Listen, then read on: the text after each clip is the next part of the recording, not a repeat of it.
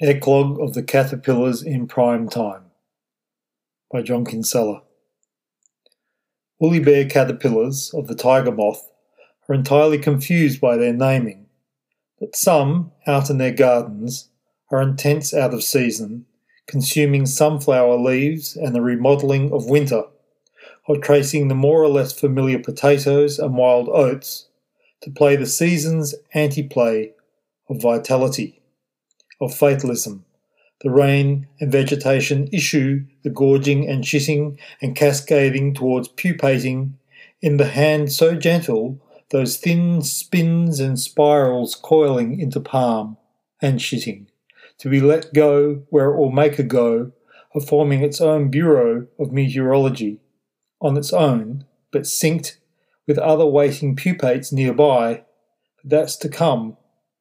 as is the tiger moth, which spent itself laying some months ago, and I adjust the garden for future to suit all the collapses, giving it time and space too. A sharing agreement, a thesaurus of invasive and contradiction, leaving me the gardener who sabotages my own crops, but still finds enough to harvest more than the leaves of my childhood with their objections and wonder, and that waiting to see what they might become, where I would garden without damaging, companion to it all.